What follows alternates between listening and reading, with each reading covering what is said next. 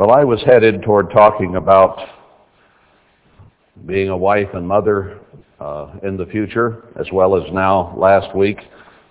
And I kind of got sidetracked on 1 Corinthians 7, where Paul talks a great deal about the time of distress, the time of the end. And the church at that time, when he wrote 1 Corinthians 7, was also facing a great deal of persecution and martyrdom as the end of that church age was coming to pass. And God preserved that for us because we also are at a time when the end of the age, the end of this world is coming to pass. The world is going to suffer great decimation. About 90% of the people of this earth will die shortly. And 90% of Americans or more are also going to die. It is going to be a very troublesome time that we are entering in, and there is no getting away from it. There is no denying it. There is no escape from it, except and unless we are counted worthy by God to go to a place where we will be safe and protected from it. So what Paul wrote, though it may not have been something God uh, wrote like the Ten Commandments. It was good fatherly advice that Paul was giving to the church. And he said he had the mind and the Spirit of God. Now, I know that the comments I made in reading 1 Corinthians 7, and not just the comments I made, but what Paul himself said here, which is preserved by God for us, uh, upset some, uh, it was not something that you particularly may have wanted to hear. In fact, I think it was one of those cases somebody says, or there's an old saying, you only hear what you want to hear. I think it was a little different in this case. You may have only heard what you didn't want to hear. uh, but I want to make a few more comments along these lines today.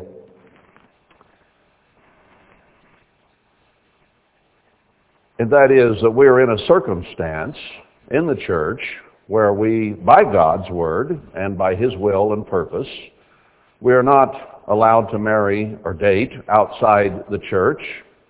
And even within the church itself, uh, there is so much difference in belief, understanding, and focus that you can't just go to a feast site of some other group and find somebody that's going to see things the way you do. So there is a spiritual compatibility issue that becomes important. And I know that over the course of the last 10 years or so, there have been a few here who have tried to get something going with someone else who might have been mentally, emotionally, physically compatible in many respects. But they had a different view of a lot of doctrines and focus that we ought to have our minds on. And it led to a circumstance that just couldn't work, didn't work, uh, wouldn't work out. Just too many differences.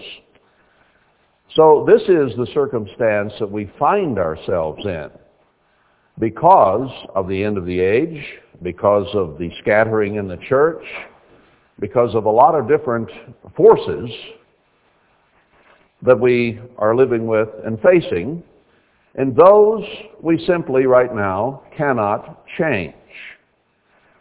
So that is the circumstance we find ourselves in. And Paul is discussing that. Now, should I not read 1 Corinthians 7? What parts of the Bible would you not have me read? Uh, we had a circumstance some time back when we were studying the order of the foot washing uh, in the Passover. And Luke made it very clear that it should be one way, where some of the other Gospels were uh, not quite as clear in what the circumstance was. But Luke clarified it. Well, a minister who is in good reputation in some areas of the church said you simply cannot depend on Luke. We have to throw the book of Luke and his account out because he was not an eyewitness. So if something in Scripture disagrees with the way you are thinking, what do you do? Do you find a way to dismiss that part of Scripture? The same individual and others, when we did the study in Pass on Passover and realized that we were not keeping the Passover and the holy days in the correct sequence, simply threw out a very, very important part of Scripture, Deuteronomy 16. It did not fit with what had been the traditional church view, since Herbert Armstrong studied it out, of many decades. So the assumption was made that somewhere, and they didn't know where or when, one, of, one pastor even wrote a very thick book on the Passover, and he was one of those who said this must have been messed up by some Jewish scholar sometime in the murky, dark, dank recesses of history because it does not fit with my view of the Passover. Now several did that. Are we to throw Deuteronomy 16 out because it doesn't agree? Or are we going to say, well, that must have been messed with? That's a Protestant approach. They've thrown out essentially all the Old Testament except Psalms and Proverbs because they're nice poetry. And they keep only the New Testament, Psalms and Proverbs. And then most of them have thrown out most of the New Testament. So they only have 10, 15, 20, 40, if you push it, 100 scriptures that they read and like. And most of the rest they don't want to hear about. Now we could take a poll. We could make the Bible far simpler than it is. We could take a poll here and see what part you would like left out and not read. And if we had enough people, we could throw the whole book out because there'd be something somewhere here that in a large group of people, there'd be part of, every part of this someone would not like. Now I think we have to understand that all scripture is given by inspiration of God and is profitable for doctrine, for instruction in righteousness, and the four things that is what Paul mentions. It's all from God. And yes, there are little translation errors here and there. The 1 Corinthians 7 is not one of them. This is pretty direct, pretty straightforward. Now, it was not intended to hurt you. It was not intended to deny you anything.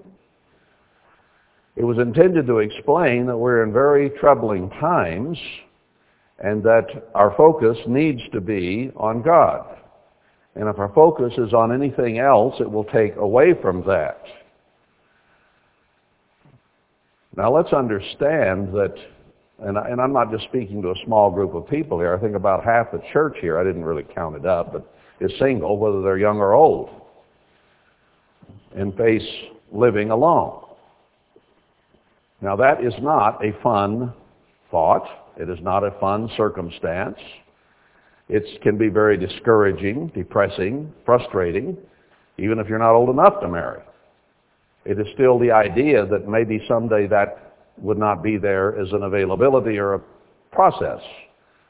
Now I went through that as a kid. Early in the church, we were told that the tribulation would start in 1972 and Christ would be here by 1975. That was what was going around. And as I was growing up as a teenager, I faced the same circumstance mentally and emotionally that you who are single today are facing. Because I figured that I would never have opportunity to grow up, to be married, to have a family, and all of those things that you today are wrestling with. So I grew up with that. Been there, done that. And I know that it was at times very depressing and discouraging and frustrating, and yet on the other hand, I wanted to see all these end time events occur. So it was kind of a mixed bag, if you will. Now, consider, this is a circumstance that currently not much can be done about, if anything, because of the circumstance in the church. So, if you focus on the subject of being single and being alone and being lonely and all of those things, all it does is what? Make you miserable. And the more you think about it, the more you worry about it, the more miserable you get. And the lo- more lonely and self-centered you get. That is what happens when you focus on what you want or need and you have not learned to look outward and upward and focus on other things when there is no current answer in any case. So we frustrate ourselves is what we do if we're in that circumstance. And what we have to do is find a different focus than just that. Now I realize that marriage is a state that God created and it's a good and wonderful thing, used properly. Sometimes being married can be worse than being single. I had someone admit that to me one time who had been single for a long time and depressed and discouraged and frustrated, had been living his whole life in absolute misery, uh, threatening suicide, all kinds of emotional turmoil that that individual had gone through and could not succeed, couldn't do this, couldn't do that because I'm so lonely and single and I'm just miserable. And that went on for 30, 40 some odd years. I don't remember how long. And then he found an old gal that he decided he'd marry. So they got married. And they chased each other around the place with 30-30s for a year or two or three or four and got divorced. And that individual then told me at a certain juncture, you know, I thought being single was the most miserable existence on earth. But I have found that marriage can be worse. Now, not everybody has that experience. I know that's a little bit dramatic and perhaps unusual, but don't think marriage alone is going to solve all your problems. Married people have problems too. And single or unmarried, we tend to focus on ourselves and get self-centered and what we want and how we want things to be. And we, single or married, can make ourselves miserable by focusing on me and what I want. So there comes a time where you have to face the circumstances as they are, realize we are in a present distress situation, and that things may not change immediately. So instead of focusing there, it is better to get your mind somewhere else. Work, hobby, study, seek God above all. And there's where the answers are. Now, I was not saying that at some time in the future, near future, there might be not, that, that there might not be opportunity for marriage for some of us. There may be. When God begins to protect the remnant, there will be a period, I believe, of time to build a temple, a period of time to build the walls of Jerusalem of about 70 weeks, and then comes the Great Tribulation and going to a place of safety for three and a half years. So there could be a period of time of, I would say, up to seven years, could even be a little longer, before Christ returns, from the time that these events begin to happen, that those who are accounted worthy will be set aside for a specific job, and we may not be under the same distress we're about to come under, and that the rest of the church will be under of persecution and martyrdom. The remnant will be protected to do a job. Now, I'm not saying yea or nay about opportunities for marriage at that point, but it is a possibility. And since there will be a gathering, there would be candidates who agreed on essentially everything that we agree on today, plus more that we will learn. So I was not trying to take our hope away. I was trying to get us to focus on God and the things of God because He is the one who can account us worthy to escape, can make us a part of a very glorious opportunity to set a light to the world, and it's a better way to think and go than just to focus on, I want to get married. If you do that, you will make yourself miserable, and you will have trouble in the flesh, as Paul put it, even if you get married. Well, maybe there were more around in those churches at that time to marry. Right now, we just don't have many options anyway. So why worry about something you can't fix? Do we trust God? Do we put him first? And are the things of God the main thing on our mind? Let's go back. I want to tie in Philippians 4 here. Interestingly, part of it was the last part of the sermonette. I already planned to go here, so I will. A little different direction. But let's start in about verse 6 of Philippians 4. He says, be anxious for nothing. Now, human beings can be anxious in a lot of different ways for a lot of different reasons. Uh, we have our insecurities about this. We worry about that. And this issue of having to live single or be married is one of the things we get anxious and worried and concerned about. And in a sense, rightfully so, because it's a natural thing that simply cannot proceed under these conditions. There are a lot of people who are going to see that they cannot proceed with whatever focus in life they have made, whatever part of the earth they're on. on. It is going to change dramatically very shortly. So he says to us, who understand God, be anxious for nothing, and this is similar to what Christ said, not to be worrying about the things of today, uh,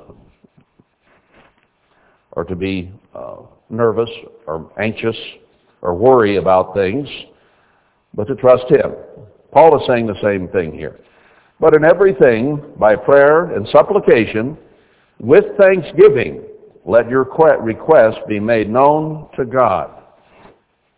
Now he's talking here about our attitude and our approach to God. We're not to worry about things or to be unduly concerned, but we're to look to God in prayer and supplication. Supplication means we go before him and we do it on a fairly frequent basis to seek his input, to seek his direction, to seek his wisdom.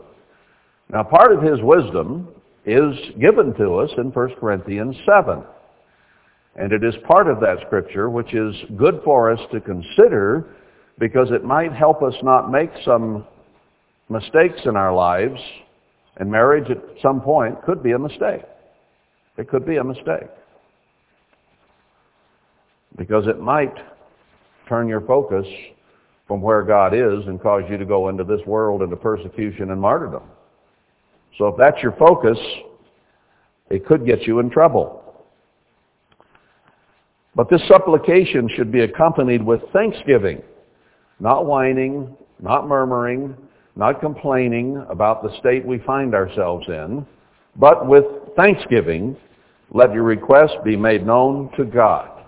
So when we approach God, we should thank him for all the good things he does for us, for life and breath and food and uh, everything good that is here, that he has made, and even specific blessings that God might have given us. And if we have a request, make that request to God in thanksgiving. Always maintaining that God knows best for the world. God knows best for you and for me. He takes everything into account. Now we don't. We often take into account how we feel. We often take into account what we think we're missing. We often take into account the things we want. But we don't understand or even know all the dynamics that God is dealing with in our lives. He knows everything about us, and he knows us far better than we know ourselves. So if we think for a moment that God doesn't understand, we don't get it. He understands completely. He knows every hair on your head, and he knows every thought and every emotion and every frustration and every difficulty you face. Every one of them. Christ lived on this earth and was tempted in all points like as we are. And he learned how? By the things that he suffered. We're in a learning process here. And proper learning and understanding does not come without pain, without suffering. Children do not learn to obey their parents without pain and suffering, applied in various ways, whether it's denial of things they want, or tanning their hide, or whatever it takes. It is through pain or deprivation that people learn. It is not generally by blessing. It is not generally by good things, because when good things happen and blessings occur, we tend to take God who gave them for granted and forget him. That is the history of Israel, and it is the history of the world. The time we turn to God is when we have difficulty, problems, things denied us, and suffering. Then is when we turn to God. It's unfortunate, but it's true. It has always been so. And as long as we're in this human state, it will remain so. I'm sorry to tell you that, but that's just the way it is. And there's no getting out of it. Since mankind turned from God and listened to Satan, it has been that way. And it is going to take the great tribulation, the seven last plagues, and the destruction of almost all flesh for mankind to learn any different. That's what it's going to take for this world to begin to humble itself and to begin to seek God. Now the troubles that we face in the meantime may not be small to us, but they're small by comparison to what the world is going to have to go through to teach it that they need to seek God and listen to God. So always understand when you pray to God that he knows your problem better than you do. And he knows how he is working to handle it and to teach you what he wants you to know. And right now, he has blown the church apart because we were being blessed in many respects and had much, in our fine church houses and homes and uh, house for God and administrative buildings and colleges and all those things we had. And he simply took them away. Because we were not spiritually what we should be and we're taking him for granted. Now, if we want God's blessing again, we have to come to him in thanksgiving. We have to be very caring. We have to be very uh, animated, very dedicated, very convicted in our relationship with God. We have to put him first in every way. And then he will turn his face back to us and bless us and some of the things that we thought we were missing are going to be given us again. There is a period of time here that God has given us. Space to repent. Space to seek Him. Space to put Him first instead of our own emotional and human needs. And it is not an easy thing to do, and look at how much the church is going through in order for that to be accomplished, and only 10% even at that are going to do what God wants done. What can I say, brethren? What can I say? Can I make it easy for us? I can't. I'd love to make it easy for us. I'd love to give you a simple one, two, three answer and bingo, everything would be just right. You know, there's all kinds of stories about the genie in the bottle and all this, about how you make a wish and boing, there it is. Everything's happy. That's not the way life is.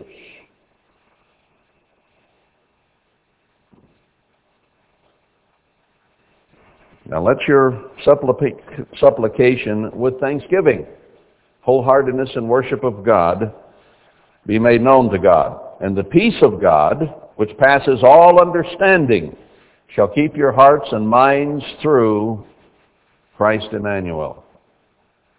If we put God first, we will achieve the peace of God. Now, the single state or the married state does not naturally carry peace and happiness and joy in life. It is the fruit of God's Spirit that gives peace and joy and happiness. So if you seek it in any other way, thinking that a relationship with another human being on this earth, a physical relationship, is going to solve that, you got another thing coming. Because you're going to find yourself married, and you're going to find yourself still, still selfish, and still wanting things. Well, I know if you're single, never been married, you find that hard to believe.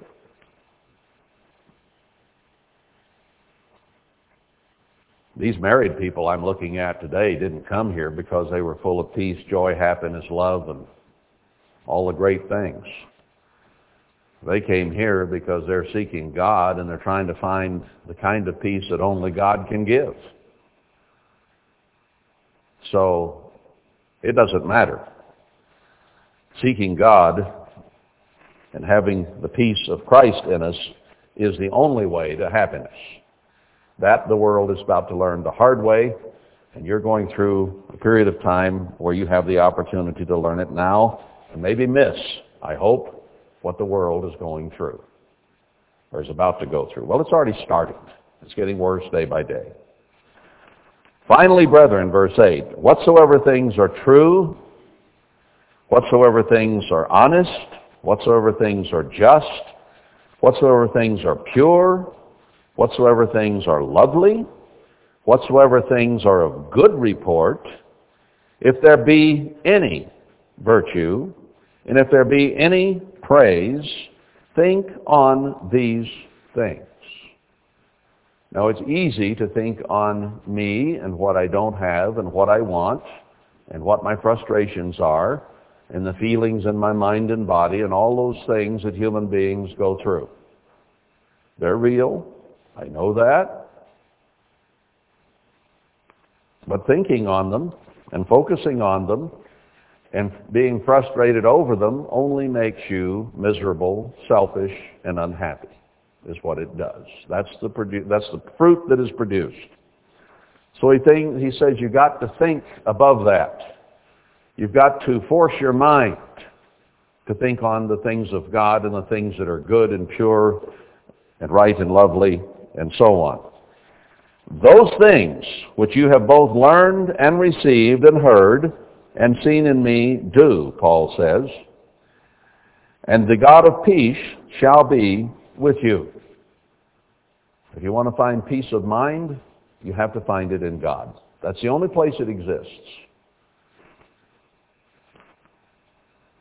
But I rejoiced in the eternal greatly, that now at the last your care of me has flourished again, wherein you were also careful, but you lacked opportunity. They had done some things for Paul, and he said he appreciated that, and, uh, and that it was a good thing. And he says, but I'm not speaking of things that I want or need. He goes on to explain. He says, I appreciate what you've done for me, and they were good. Paul was a single man too, remember. Not that I speak in respect of want. I don't want anything from you, he says. For I have learned. This was not something automatic. This was not something that he just happened to have a good attitude all the time. Remember, Paul had problems. Paul said the things I want to do, I don't do, and the things I don't want to do, I do. He sounded like one of us. He said he was a wretched man. He had his frustrations. He said, oh, woe is me. So Paul could get in some attitudes, believe me. He said so. So it must have been true. But he said, I have learned. So it's a process, is what I'm pointing out here. In whatsoever state I am, therewith to be content. Whatever circumstance God puts me in, I have learned to be thankful, peaceful, and content. Now we're talking about a man here who had been stoned three times, had been shipwrecked, had been snake bit, had been spit on, had been denounced in public, had been persecuted, and for all intents and purposes killed several times. Left to die, but survived. He was in bad weather with very little clothes. He was in storms and wet and cold. He went through all kinds of problems. And he said, it didn't matter where I am, what circumstance I'm in, I have learned to be content. Now how did he do that? If you're laying there with blood coming out your body, having been stoned, it doesn't sound like a very contented place to be. Or in the middle of a shipwreck. But he knew that through his dedication to God and to God's way, that God had his best interests in mind and that if God wanted him stoned or shipwrecked or snake bit, that's okay. I have learned to live with that. He goes on to say, I know both how to be abased and I know how to abound. Now, as I said earlier, it's one thing to be abased. This whole world is about to be abased. To learn to look to him who can bless. But he also had to learn how to abound. We sometimes cannot take prosperity. Everybody wants to prosper in every way, but prosperity is what turns us to prosperity and away from God. Because we look to the things that are physical that seem prosperous to us, whether it be a happy family or a bank account or whatever it might be, even health. He had learned to be content with bad health. It is what it is. I will deal with it day by day. Our health, our wealth, our emotional happiness is what we as human beings look to, isn't it? For the most part. He says, get your minds on things that are above, and the physical will take care of itself. But if you don't get your things, your mind on the things above, the physical is just going to get worse and worse for you. Did you hear what I said? If you don't get your things, mind on the things above, your physical circumstances will get worse and worse and worse. Because the church, to date, the vast majority of it, has not repented of what God caused us to be spewed out. As a result, it gets worse and worse. And the churches divide more and more. And the spiritual condition and the physical circumstances will get direr and direr until most of the church goes into great tribulation and most therein will die violently. That's where the church is going because the church will not get their minds on the things that are above. I know this is probably not your most fun sermon, nor was last week. married or unmarried. But let's understand that the answer to our deepest longings lies in serving God, not ourselves and our bodies and our emotions, at least physically. In Him is peace and contentment. So Paul had learned to handle it either way. Everywhere and in all things, I am instructed both to be full and to be hungry, both to abound and to suffer need. God was putting him through all the ups and downs of all kinds of problems, all kinds of difficulties, and even blessings at times to teach him that no matter what conditions around him were, he would abound in God. I am I can do all things through Christ which strengthens me. In other words, I can handle prosperity and blessing without forgetting God, and I can handle stoning and shipwrecking and living single and anything else in God because that's what his true focus was. So this is a hard answer, I know.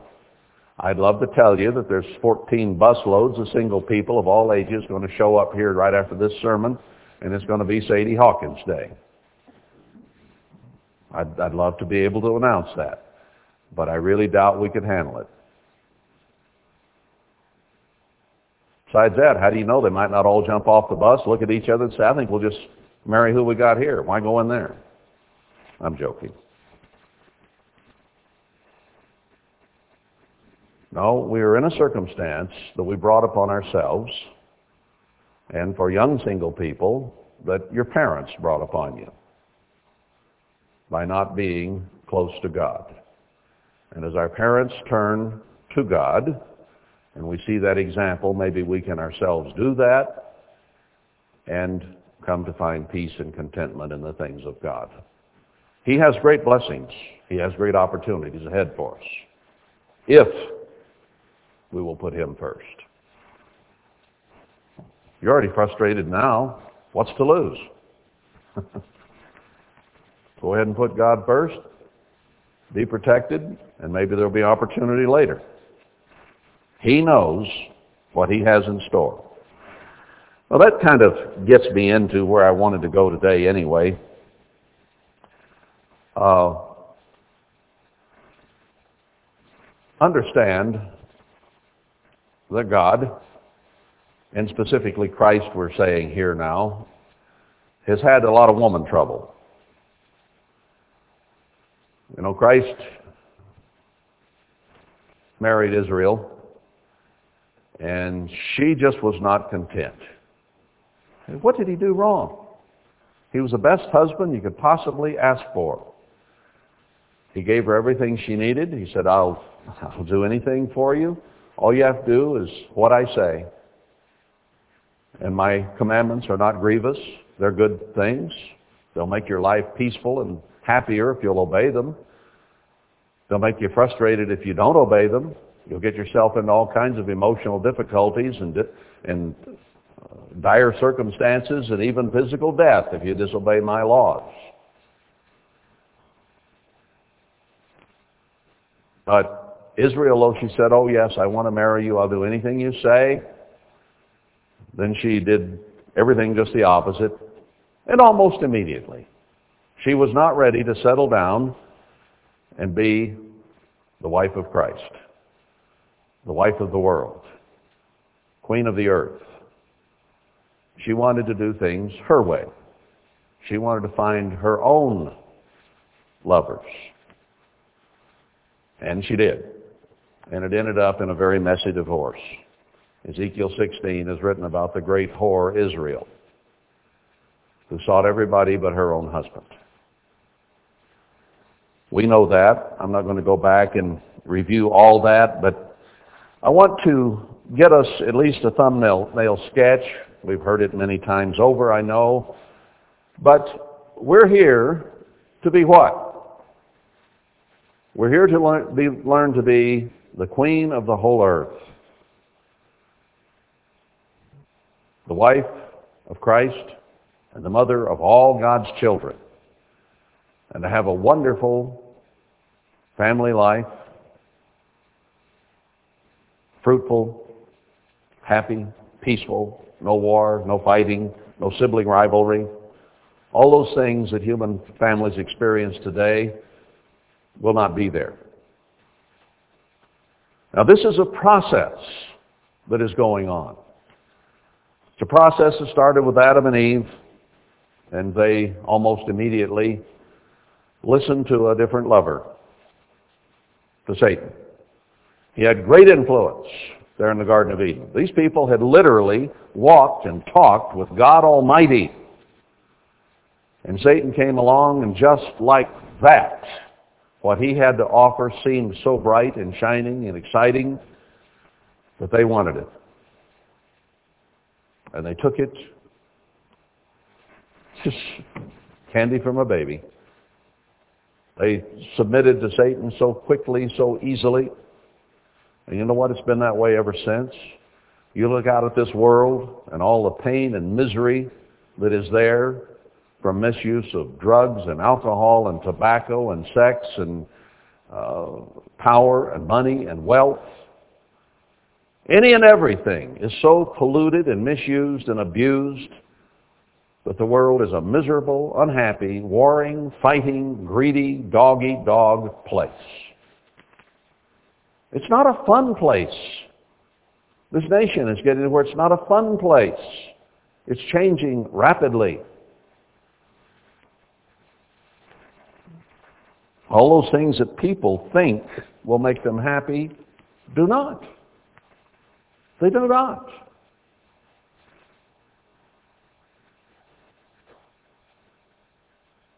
So what's wrong? Let's go back to 1 Samuel 15, 23.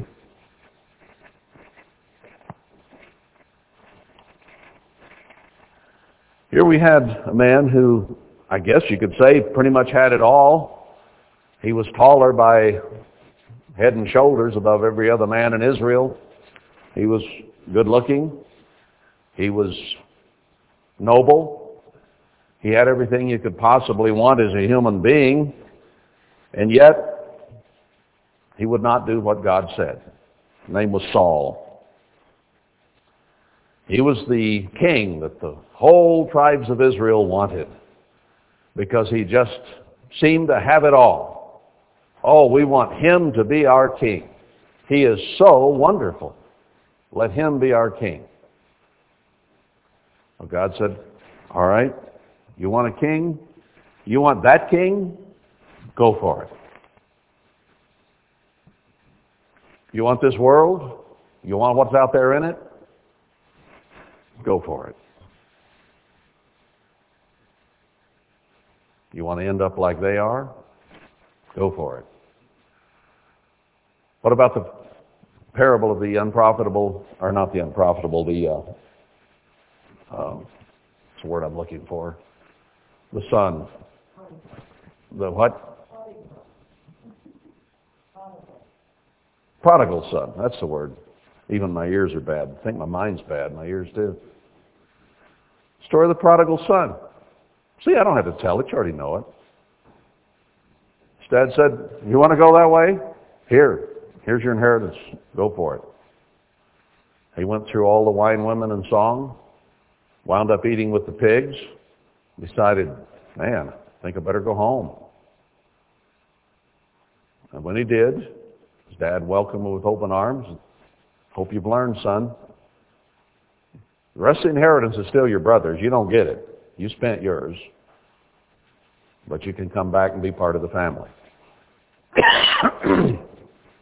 There's a fellow that had to learn the hard way. So God says that. Okay, world, go out and learn. And the world did. God divorced Israel, said, you don't want to be my wife, go for it. Go out there. Do your thing. They did. Look at us now as a nation, as a people.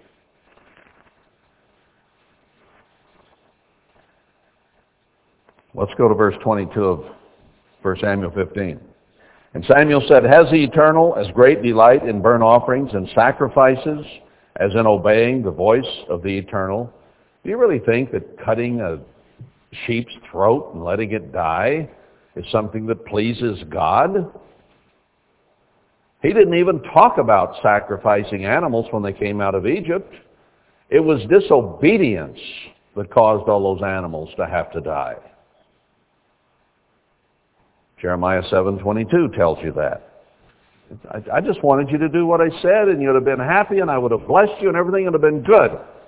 But you did it your way. You partied as soon as, I mean, while the Ten Commandments were being given, you partied. It was in your system and you just didn't seem to be able to get it out and control it and channel your minds in the way that you said you would. They, they made a mess. They just screwed up everything God gave them and promised them. Behold, to obey is better than sacrifice, and to listen than the fat of rams. To listen to God, to hear what He says, and to obey Him is what's important. That's what's going to ultimately bring you peace and happiness. Even though you might think for the moment as a human being that there's other things out here that'll make me happy. How many people who are on top of it in the world are happy? Look at Hollywood. These young people go there, Boy, they see the bright lights.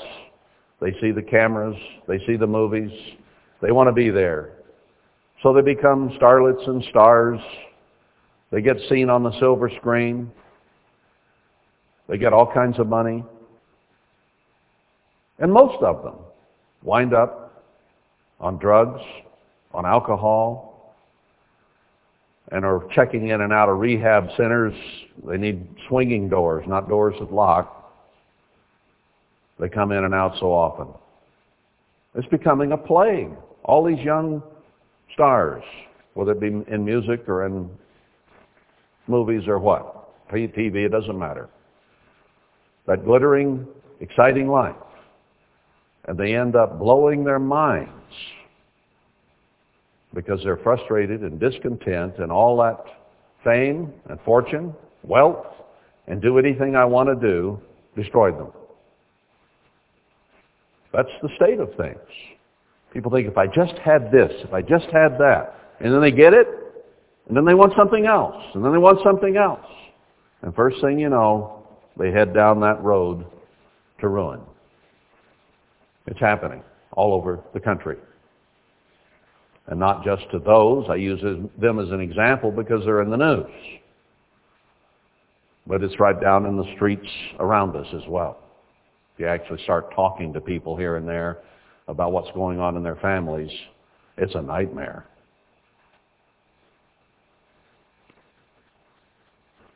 It's better to obey God. For rebellion is as the sin of witchcraft. When we rebel against God's ways and His laws, He says it's just like demonism. And stubbornness is as iniquity and idolatry. He talks about Israel being like a, a backsliding heifer, plants all four feet, will not lead. Some of you have had animals. If you have one that's not broke to lead, they rear back, they pull back, they'll choke themselves to death before they'll follow you. It's not a pleasant experience trying to lead an animal that's not broke to lead. They'll fight you. aggravating. But if you get one that's compliant and willing and realizes that when you tug on the rope, it follows, it doesn't get choked half to death, and things in life go better. It's compliant, it's willing, it understands. And people are the same way. When we tug against what God would have us do, we're going to choke ourselves to death. We're going to make our lives miserable. We're going to ruin our lives. But if we will follow what he says, there is nothing but peace, contentment, happiness, and beauty ahead for us, even though the process may be difficult. Teaching the animal to lead in a patient way is difficult because it's natural for them to rear back against pressure. And when we receive pressure, we rear back too. And we have to learn to be led the right way. It's easy to be led the wrong way. That's really easy. Comes easy. Stubbornness is as iniquity and idolatry. Because you have rejected the word of the eternal, he has also rejected you from being king. So God has offered for us to be kings of the universe, kings and priests. He's offered us the job of being queen to Christ, the King of kings and Lord of lords. And if we pull back against that, we'll simply be rejected from that opportunity. That's all. And we'll die because God will not have rebellion and stubbornness and all those things in his wife. He had a stubborn, rebellious wife, Israel, and it wound up in divorce. This time it will not be so. This time we will do it his way or we will simply not be there.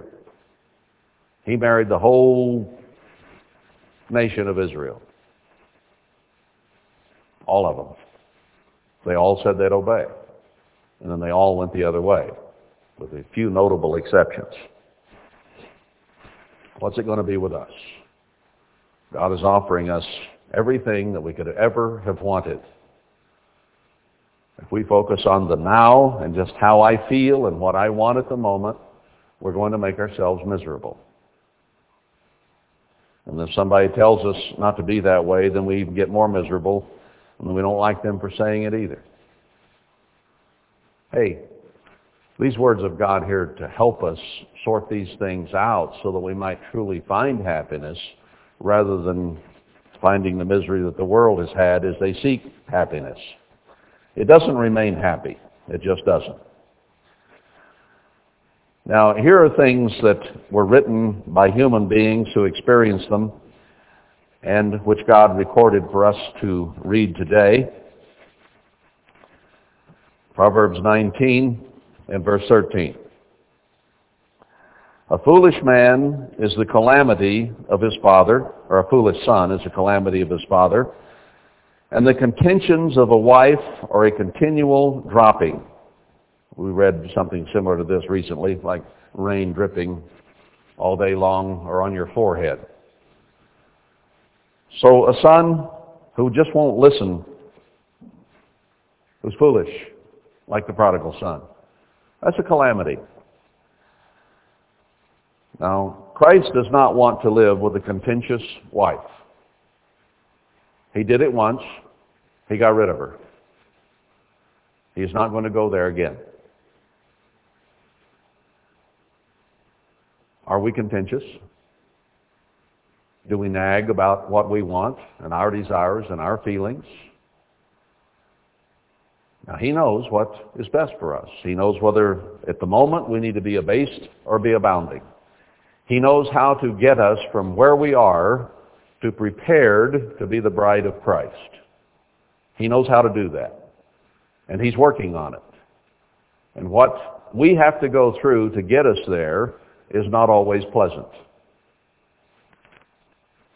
In fact, it's rarely pleasant truth be told, because we as human beings are so rebellious and we like Satan's way so much by nature. We're an easy target. What did Christ tell Peter? Satan is just going to sift you like wheat. You haven't got it, Peter. You can't stand against him.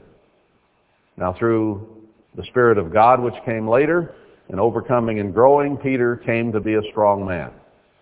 But it didn't come easy. He wasn't that way. He doesn't want that kind of woman to live with forevermore. Have we gotten where we don't gripe and complain and groan and carry on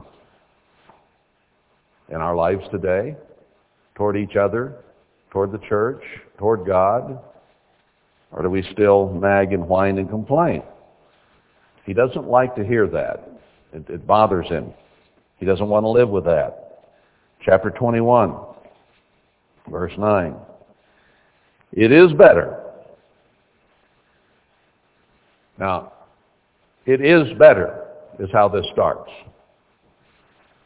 It is better to dwell in a corner of the housetop, up in the corner of the attic, all by yourself, is implied, than with a brawling woman in a very large mansion.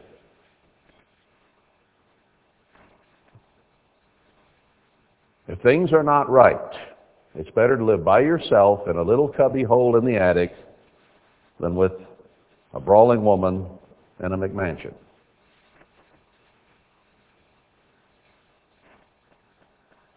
Christ does not want to live his eternal life out with a brawling woman in the New Jerusalem.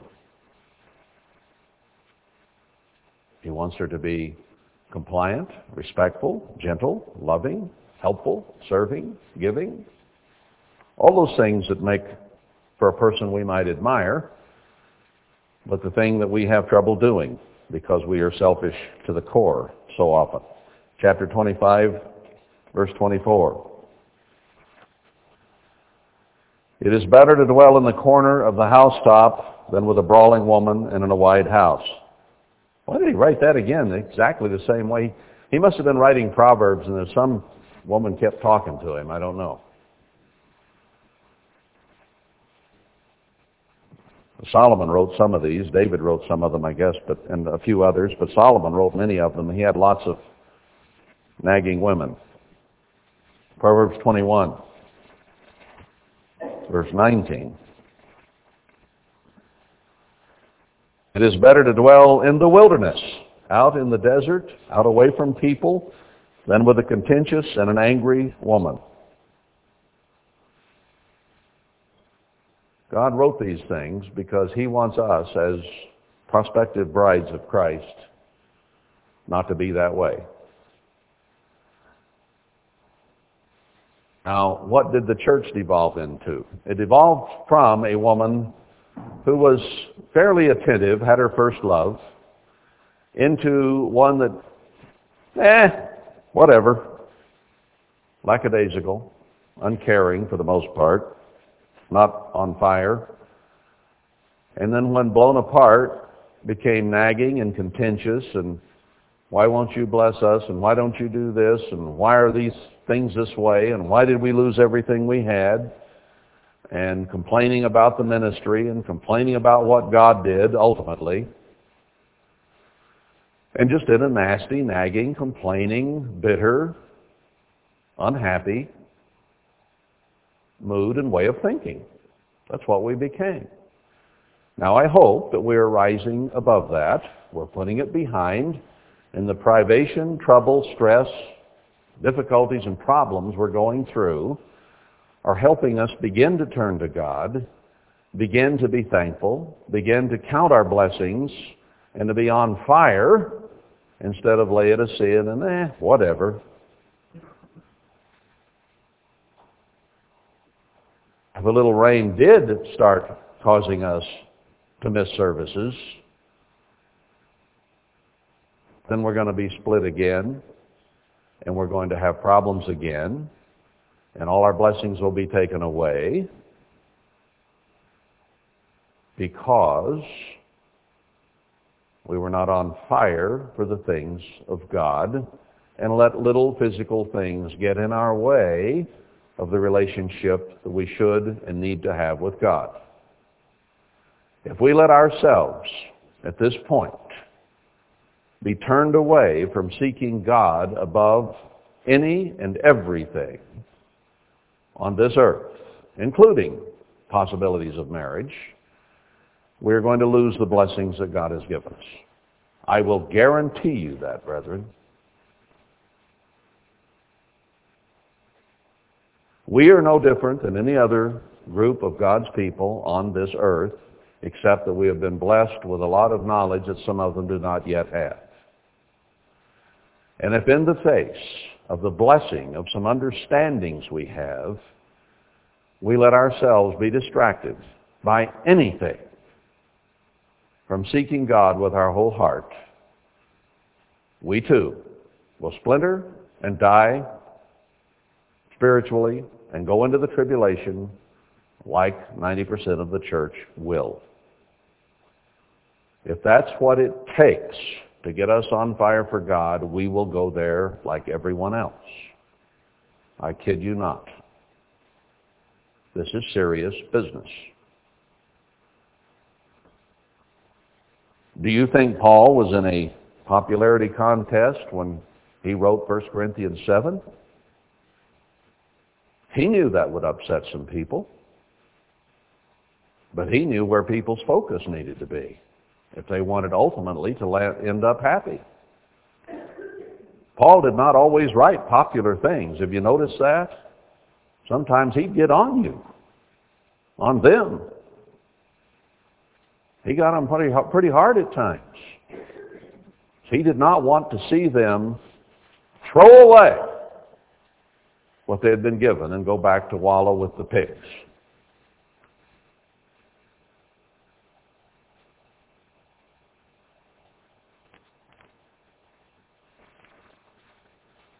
Christ wants an attentive, caring, loving, excited wife.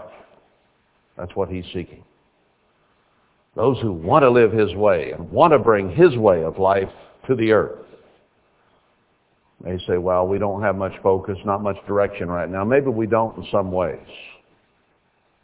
But we need to be focusing on being prepared as a bride and a wife for Christ and doing the things that a wife of Christ will do in the millennium. Because he wants you and me to set an example for this world that he can set up on a hill that will not be hid to show the happiness and joy and blessing that serving God with your whole heart brings. That's what he's got you and me here to do. And if we get sidetracked on our own physical, personal goals and purposes, we'll miss out. And I don't want that for me. I don't want it for you, for any of us. I want us to succeed in what we came here to do. Now, yes, there are physical things we have to go through. We have to shower and we have to dress and we have to shave and we have to do our hair and we have to eat and we have to do a lot of things as human beings. We have to work for a living. We have to do a lot of things. But how we do those things is very important. Are they to do it God's way? To work the way Christ would work? To give an honest day's work the way Christ would work? To do everything we do, eat, work, sleep, everything we do in life is a reflection of God and needs to be done in a godly fashion. This is a way of life that we're here to live.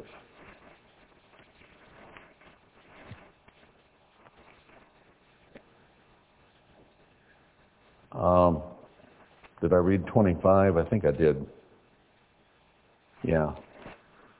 Proverbs 27, verse 15. A continual dropping in a very rainy day and a contentious woman are alike. This theme gets sprinkled all the way through here over and over.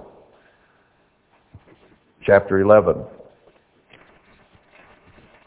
verse 22. As a jewel of gold in a pig's nose, so is a fair woman which is without discretion, or departs from discretion, or departs from God. So he says, have you ever seen a pig with a gold ring in its nose? Probably not. But I can't imagine it being much prettier than a pig without one. So if we're a woman, a potential wife, that has, doesn't have discretion in the way we act, the way we think, the way we conduct our lives, and he says it's like trying to dress up a pig and pass it off as a good-looking woman. It won't happen.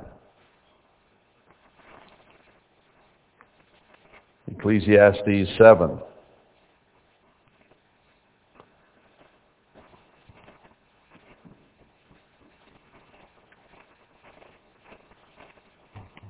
Well, I can't find Ecclesiastes.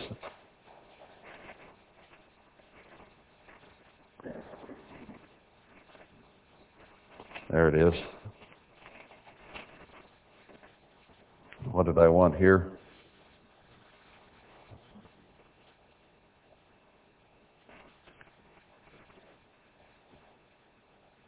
Seven, verse 26 is what I want. Ecclesiastes 7, verse 26. And I find more bitter than death, worse than death, he says. The woman whose heart is snares and nets, and her hands as bands. Whoso pleases God shall escape from her, but the sinner shall be taken by her. He said, being with a woman like that is worse, or I mean, death is worse than death. I'd rather die than live with a woman like that, essentially is what he's saying.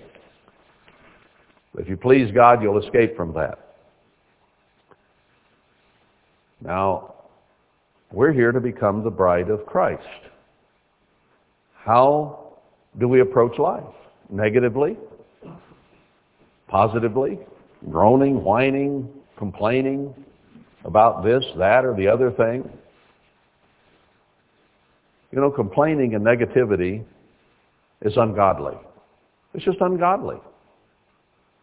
If we let ourselves get in a whining, grumbling, complaining, negative attitude, that is not what God is looking for. He's looking for what Paul said there in Philippians 4. Pure, lovely, of good report, wonderful things. Think on these things. So we, as human beings, often think on the bitter and the nasty and the mean and complaining about the way things are and the way our health is and the way our money is and the way our this is and the way our that is. And the way somebody else is for sure. So we let ourselves be bitter and angry, frustrated, and frustrated with those around us. Now is that the way it's going to be in God's kingdom? It's going to be peaceful and contented and loving and giving and sharing. That's the way it's going to be. And we're here today to be a microcosm of that. But we're judgmental. We're condemning. We look for faults in one another. We talk about each other's faults behind our backs. We look for sin. We talk about sin. We gossip, we backstab, we complain, and gripe about each other. That is not the way Christ's family is going to be. And if we are that way, I'll guarantee you we're not going to be there. He had rather die than live with a woman like that. Now let me show you the love of God a little bit here. There was a woman like that. He divorced. And there was a world like that that turned completely and continually away from God. From Adam and Eve on down until this very day, it has only been a very few individuals out of billions and billions, tens of billions of people that have lived. Less than, at this point, 144,000 have been willing to serve God with their whole heart. And even those who chose to do so had difficulty accomplishing it. That few.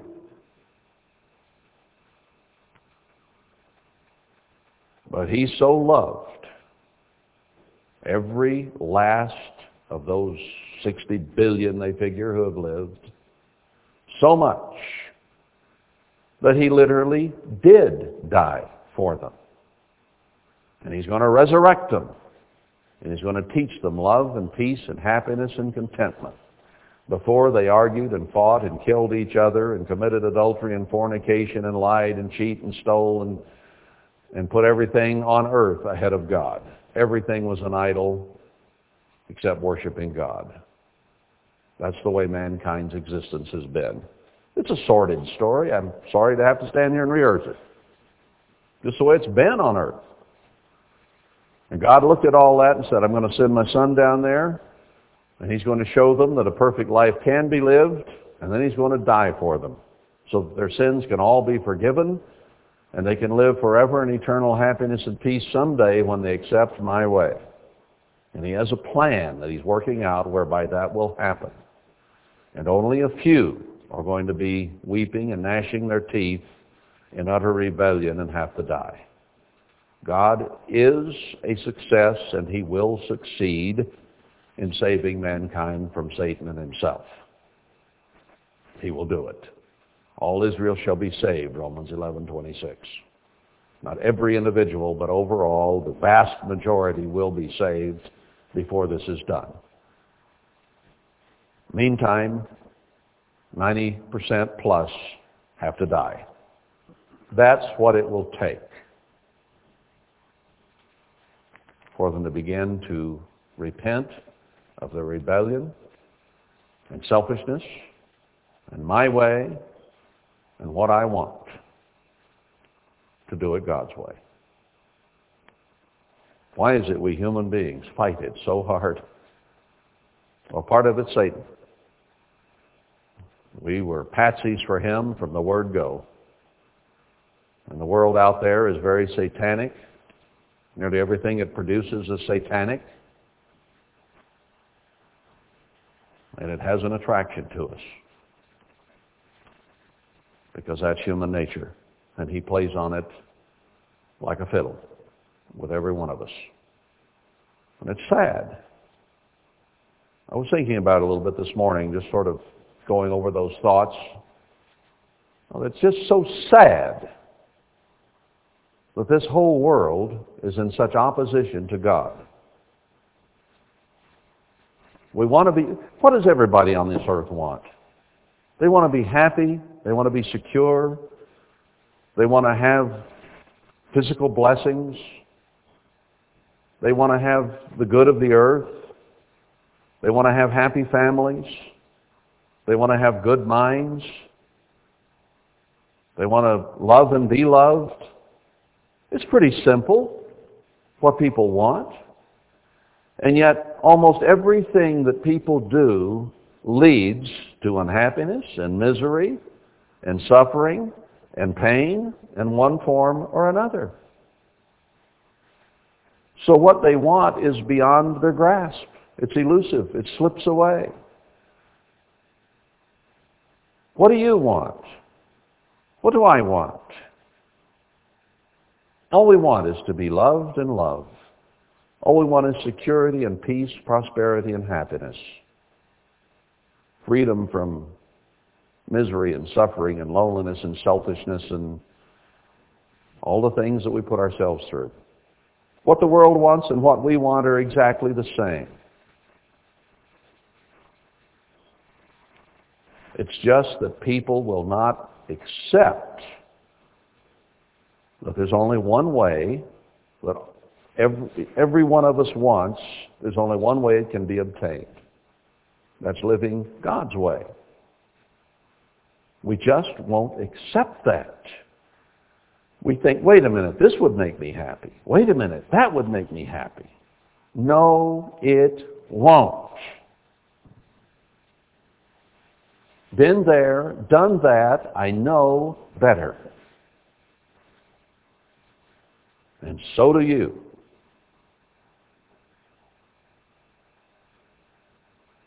Why are we so stubborn? Why do we want our way so bad, thinking it will make us happy? It won't.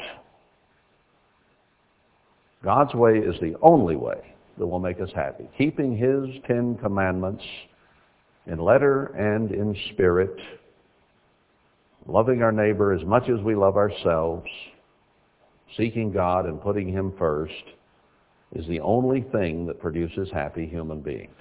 Contented. Now he promised ancient Israel, I'll give you a land flowing with milk and honey. I'll give you a land that lacks nothing. Anything you need is in the ground. Iron, brass, the rain will come in due season. You'll have wonderful crops. Everything will work good in your lives if you'll just obey my commandments. And they said, oh, that sounds wonderful. Let me sign up now. So they signed up and said, I'm, I'm with this program, boy. I want that life. I want those blessings. But right now I want to go party.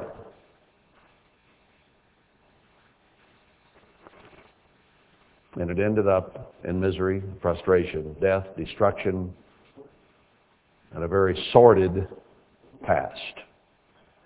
And God gave us a new chance here in this land. He brought us back to the original promised land that had everything we could possibly need. And we have besmirched it and befouled it and polluted it and ruined it and given it away and accepted cheap Chinese facsimiles of something good. And on and on and on we could go about how we've wrecked this land and how it is full of lying and thieving at every level from the top, from the head of the foot to the, or the head of the, head to the foot, as God put it. It's sick and dying.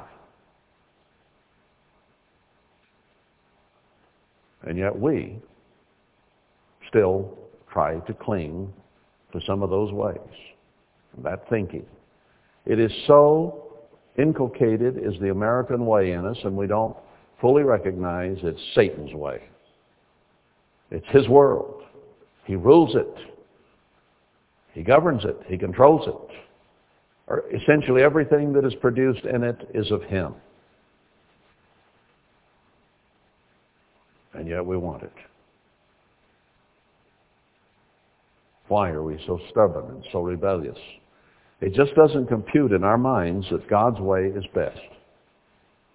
We might accept it finally intellectually, but our bodies and our emotions and our feelings take us the other way, thinking we'll find happiness with this, that, or the other thing, whatever it might be, and it won't work out.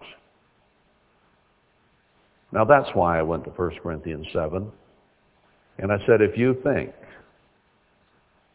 that marriage and having kids now is going to solve your problems, it won't.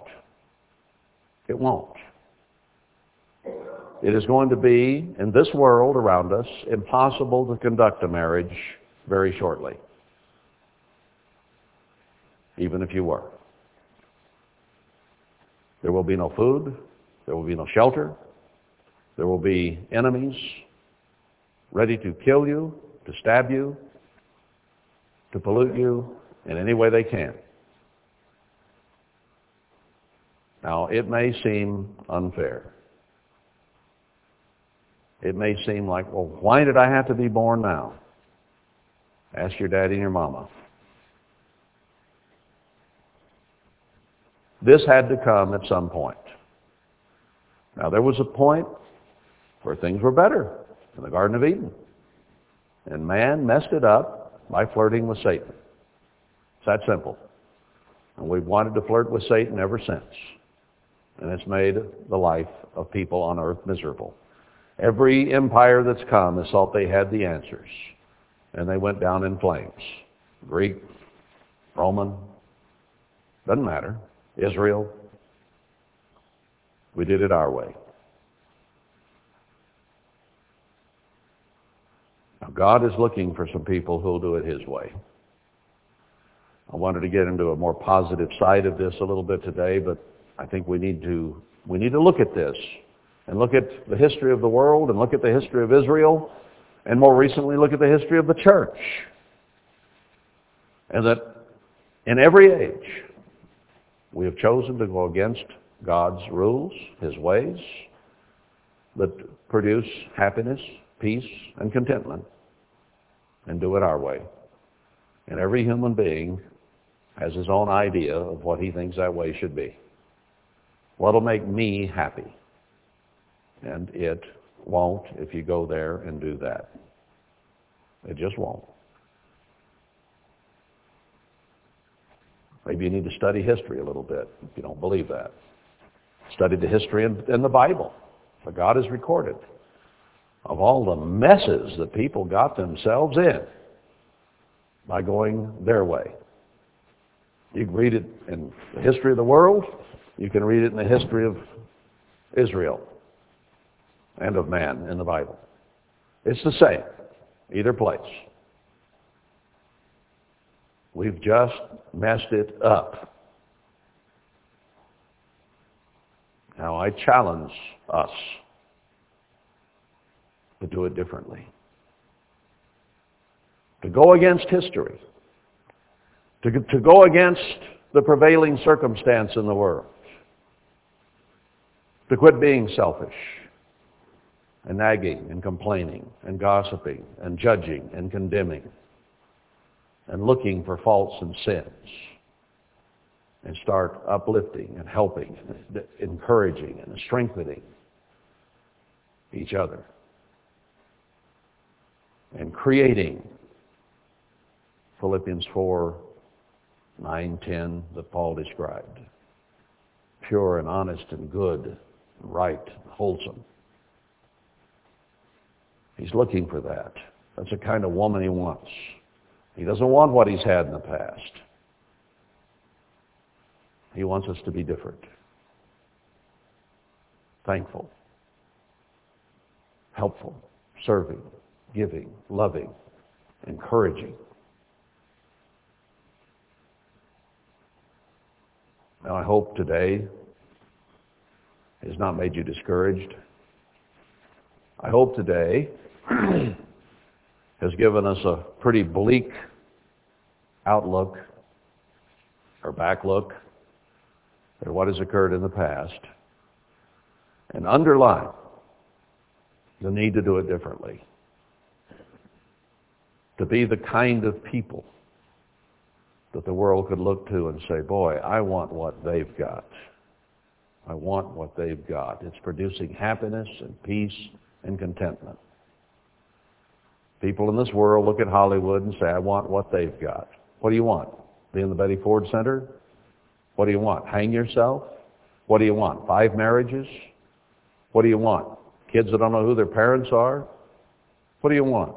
Hollywood brats? Not really. It's just that the glitter and the glamour is enticing and you think that that makes people happy. No, it doesn't. It ruins their lives. And it's not in Hollywood, it's in every street America that this stuff is going on. And it's producing unhappy, frustrated, diseased, and dead people. And the ones that are alive aren't very happy. And they try to keep a stiff upper lip around the Christmas season and how wonderful and cheery life is and the most violent, argumentative, mean, nasty night of the year and day of the year is Christmas Day. More family fights, more homicides, more problems than any other day of the year. The time of peace, happiness, and good cheer. And a happy new year, along with the Merry Christmas that went before it, isn't so happy and merry. What are we going to do? Christ is looking for one good woman. Where's he going to find her? Where will he find her? Bangkok? Cape Town? Haiti? America? Where will he find a good woman that'll be thankful and happy and joyous, serving, giving, loving, encouraging, strengthening? And he can see by the way she treats each other but that's the woman he wants. He says, the way you treat each other is how I will judge you. And I was the one that was naked and blind and in need and and needed encouraging and help and so on. You didn't do that with each other, therefore you didn't do it to me. But those of you who did were doing it to me. That's the one he's looking for. Whoever heard of Cane Beds, Arizona? Do you think he could possibly find her here?